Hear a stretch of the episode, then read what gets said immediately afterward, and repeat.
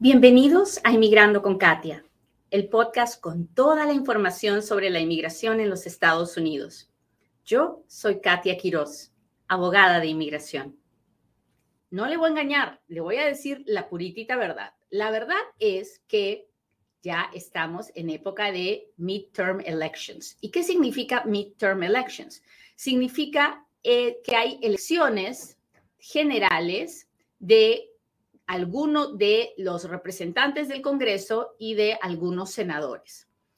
No de presidente, ¿ok? No vamos a cambiar de presidente en estas elecciones, pero sí vamos a elegir nuevos senadores, nuevos representantes del Congreso, porque ya sabe que hay dos cámaras en el Congreso, y hay algunos gobernadores, algunos jueces, en fin. El asunto es que en el Congreso, ahorita, es que todos los, todos los congresistas y los senadores se les paran los pelos y dicen, uy, uy, uy, tengo que hacer algo para comprar el voto de las personas que me siguen, ¿no es cierto? Entonces, ahorita se les ocurren todas estas grandiosas ideas de las que vamos a hablar hoy día. Bueno, número uno.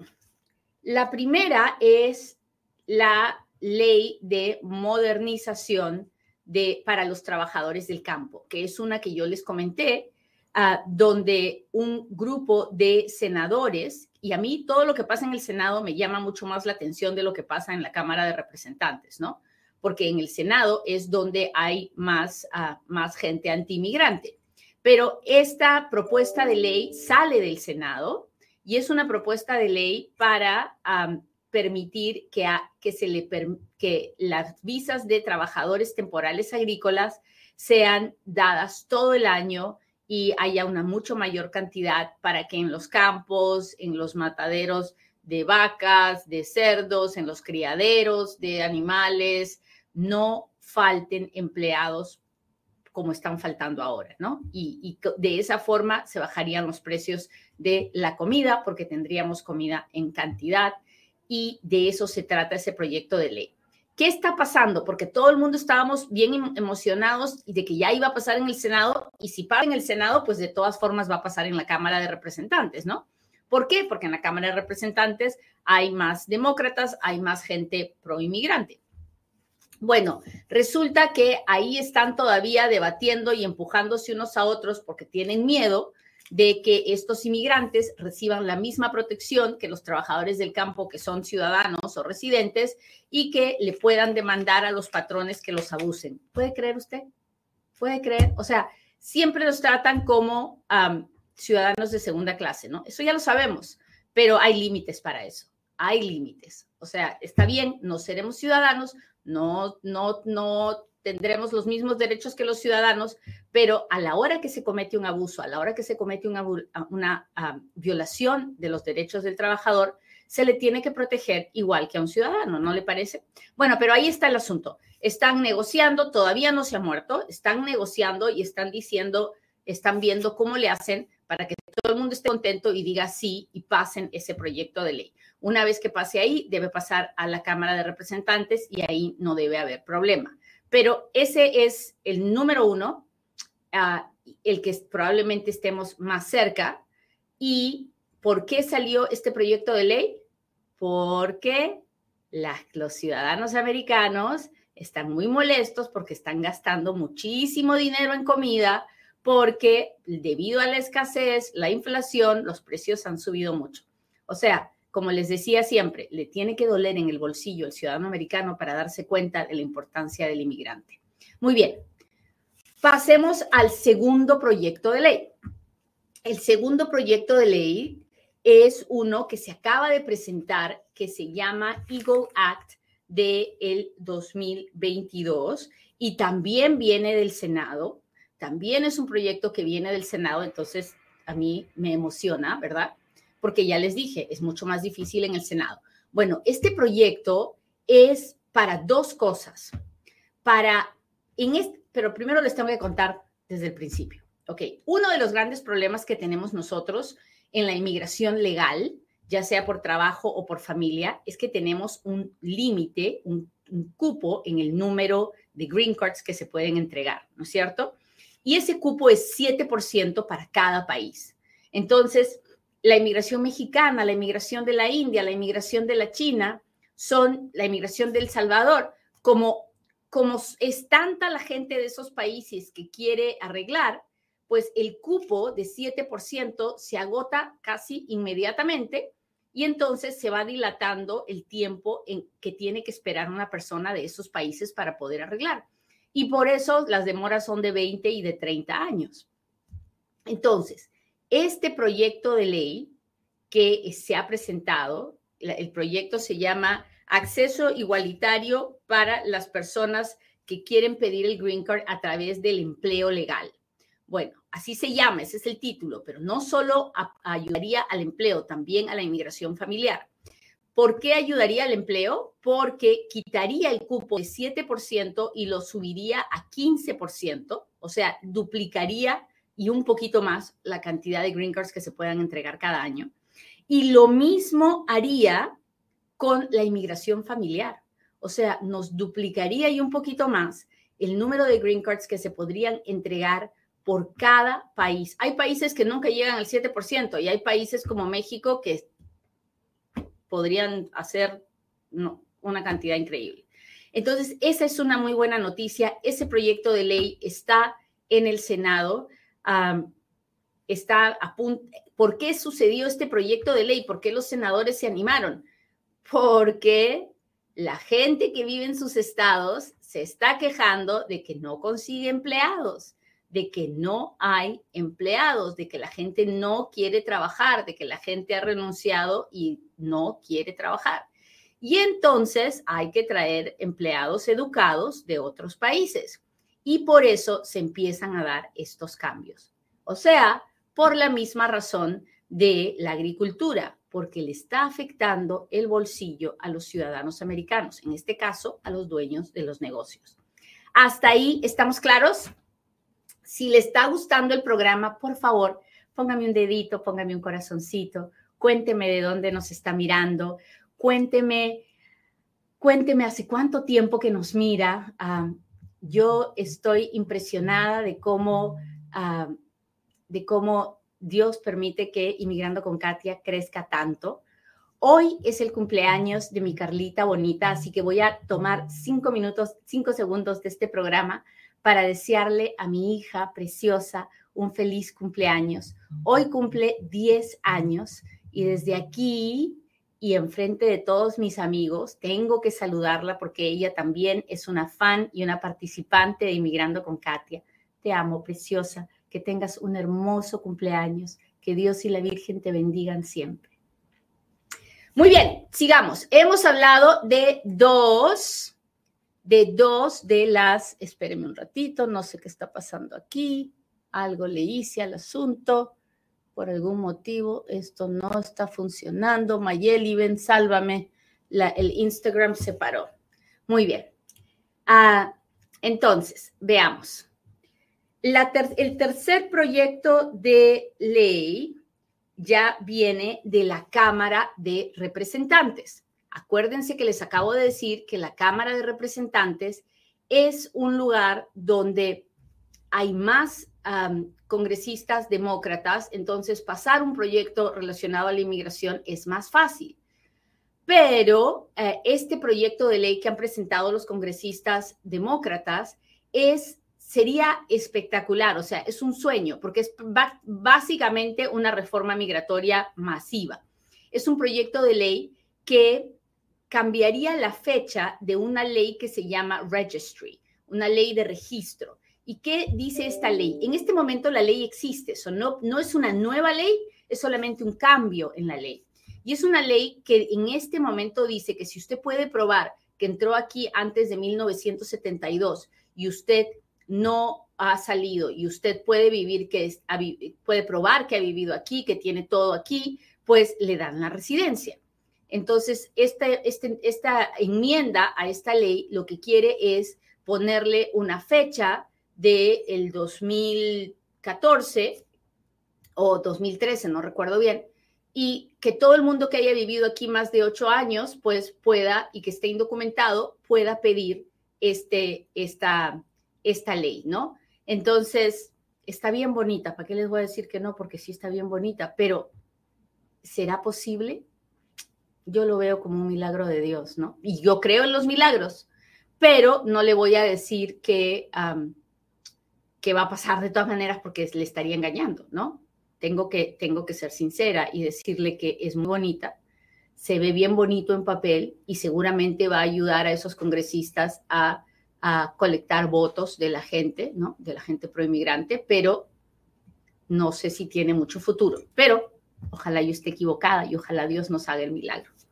Bueno, por último, la cuarta, la, la cuarta propuesta de ley es una propuesta que no, está, no es un proyecto de ley por sí solo, sino que son ah, leyes que van a estar incluidas en, eh, en, la ley de defensa. Todos los años el gobierno emite una ley de, de ¿cómo les explico? ¿Cómo les explico? Uh, nosotros tenemos un Defense Bill. El Defense Bill es la ley que, se hace todos los años para dar para darle recursos y para todo lo que tenga que ver con la defensa del país. Dinero para los militares, dinero para todas las cosas que tienen que ver con, para todas las, las cosas que tienen que ver con defender la libertad y la integridad de los Estados Unidos. ¿Sí me está entendiendo ahí? Bueno, pues resulta que en esa ley que es tan grande que tiene que pasar, a fuerzas tiene que pasar, ¿verdad?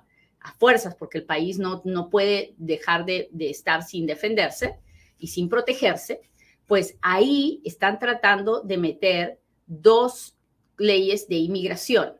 Una para ayudar a los afganos que se han quedado todavía varados en Afganistán y que necesitan salir porque prestaron ayuda al gobierno de los Estados Unidos. Y dos, a ayudar a los Dreamers documentados.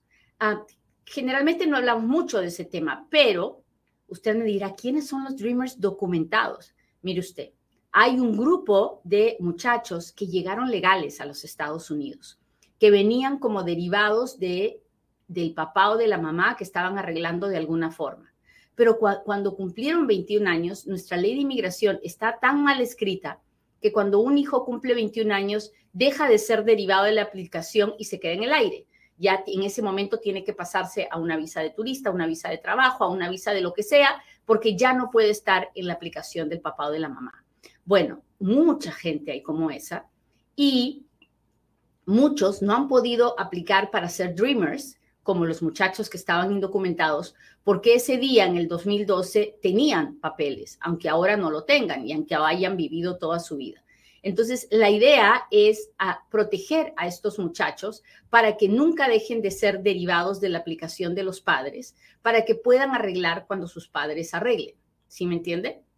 Así que eso sería espectacular porque son un grupo bien grande y se merecen la misma protección de los muchachos indocumentados, porque al final es lo mismo. Vinieron, a, ellos los trajeron, no vinieron por sus, porque ellos quisieron y no se quedaron porque, porque quisieron violar ninguna ley, se quedaron porque esto era todo lo que conocían. Así que esos son los cuatro proyectos de ley. Este proyecto, esto, estas dos leyes pueden pasar, pues es muy probable, sobre todo si permiten que el, si el Senado no, no hace mucho problema, sí es muy probable que vaya a pasar. Están dentro de la ley nacional de defensa, así que hay que, hay que esperar en Dios, hay que orar mucho para que cualquiera de estos cuatro proyectos de ley pase. Cualquier ayuda es buena.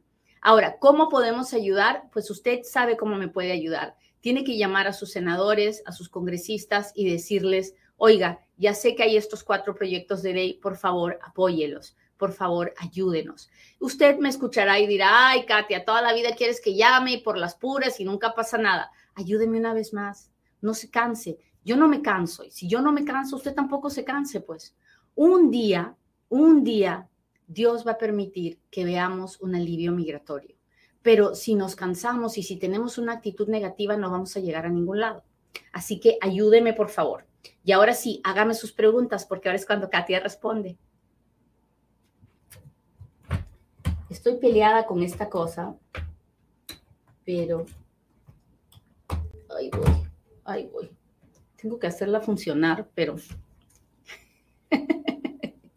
Ay, yo soy, soy terrible, yo sé, yo sé, no me lo tiene que decir, yo ya me lo sé. Hago lo mejor que puedo, créame, créame, créame. Saludos de California. Esto lo están haciendo porque ya vienen las votaciones, pero según algunos no hay suficientes votos. Sí, es muy probable. Como les, yo empecé diciéndole eso. Esto es hacer bulla para ganar votos, pero uno nunca sabe. Uno nunca sabe. Hola, hola, buenos días. Salí hace tres meses con parol de 60 días y una I-220B, soy cubana, creen que me puedan abrir un caso de asilo con mi parol. Ah, a ver, niña bonita, parol es una cosa, un 220B es otra cosa. Usted tiene que buscar un abogado, tiene que enseñarle los documentos antes que el abogado le pueda decir si necesita hacer la aplicación de asilo o simplemente puede esperar un año y un día para hacer ajuste cubano. Ah, sin mirar esos documentos no le puedo decir nada. Buenos días desde Southside de Chicago. Gracias por estar aquí, Nelly. Muchas gracias. Olimpia, Xochitl. Ah, hola, abogada. Mi categoría es F2A. Están por aceptar mis seis pasos. Más o menos cuánto falta para mi cita consular. Mi fecha de prioridad es de julio del 2018. No lo sé, niña bonita, porque no sé de dónde es usted. No sé si va a ir a Juárez, si va a ir a Perú, si va a ir a Chile. Ah, usted eh, Juárez está bien demorado, demora como un año después de que todo se ha completado con el Centro Nacional de Visas. Ah, hola, bendiciones, ¿qué tal? Gracias. Déjenme buscar a mis amigos de TikTok. No vaya a ser que tenga un super chat, un super sticker y trato de contestarlos. Uh, acá voy, acá voy, acá voy. Déjenme ver. Tengo una petición VAWA y pasé huellas y prima facie. Ahora mandé un expedite request por enfermedad y hace 25 días no me responden. ¿Qué puedo hacer? 25 días es muy poco y yo entiendo que usted está desesperado, pero lamentablemente mm, hay poco que se puede hacer. Ya hizo usted el expedite, después de eso no nos queda más que esperar, don Gustavo. No coma ansias. Yo sé yo sé que usted quiere tener su permiso de trabajo lo más pronto posible, pero ya ha esperado tanto tiempo. Espere un poquito más. Dios va a proveer. A ver, déjeme ver. Ah, debo llenar mi I-130 y la 485 con mi apellido de soltera, nacimiento, como está en mi visa J1 y mi seguro social o con mi apellido de nuevo de casado, como está en mi acta de matrimonio.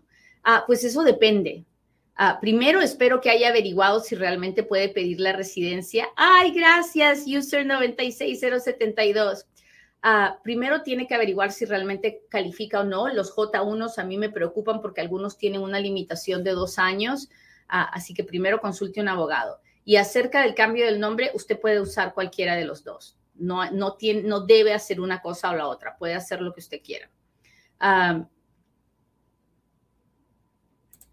A mi esposo le dieron salida voluntaria recién llegado a Estados Unidos. ¿Podrá arreglar? Él se regresó al día siguiente. No lo sé, Erika, porque ah, usted me dice salida voluntaria, pero no sé si es salida voluntaria de un juez, si es de la patrulla fronteriza, y de eso es que depende la respuesta. Hable con un abogado en persona. Déjeme ver, déjeme ver. Estoy buscando aquí. Gracias por todas sus preguntas.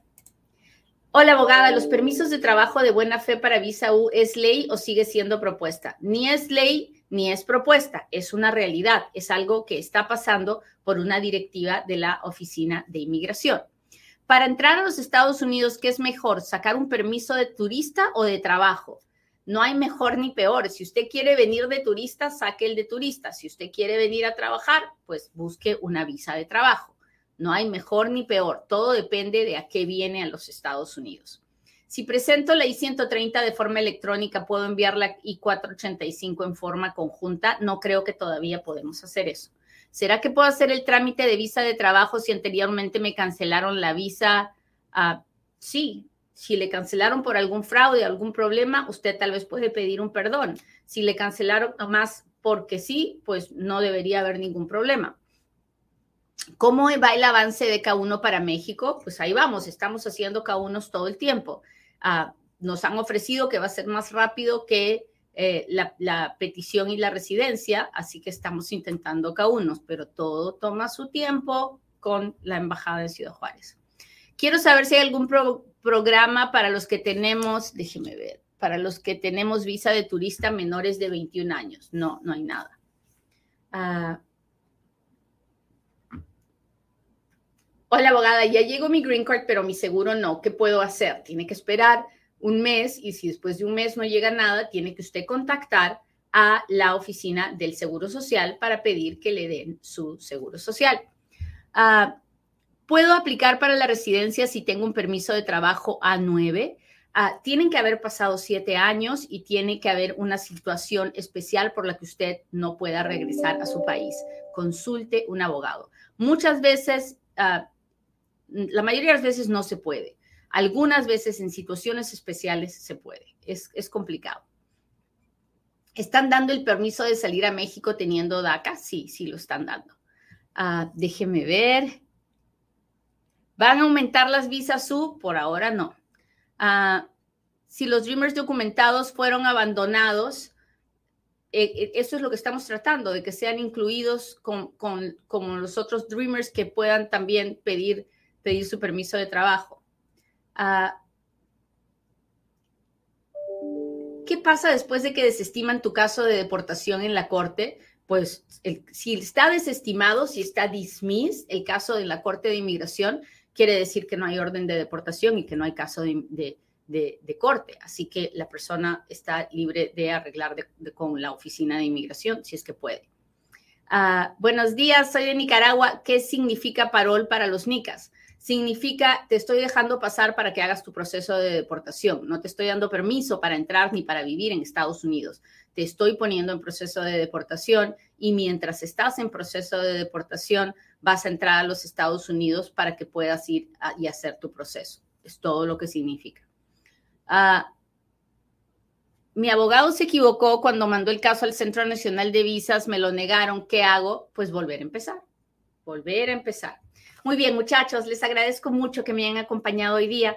Le pido a Dios que hoy puedan dar gracias por un nuevo día, puedan sentir la maravilla del milagro de la vida y puedan darse la oportunidad de empezar de nuevo. Que pasen un lindo día y hasta un próximo Inmigrando con Katia. Bye.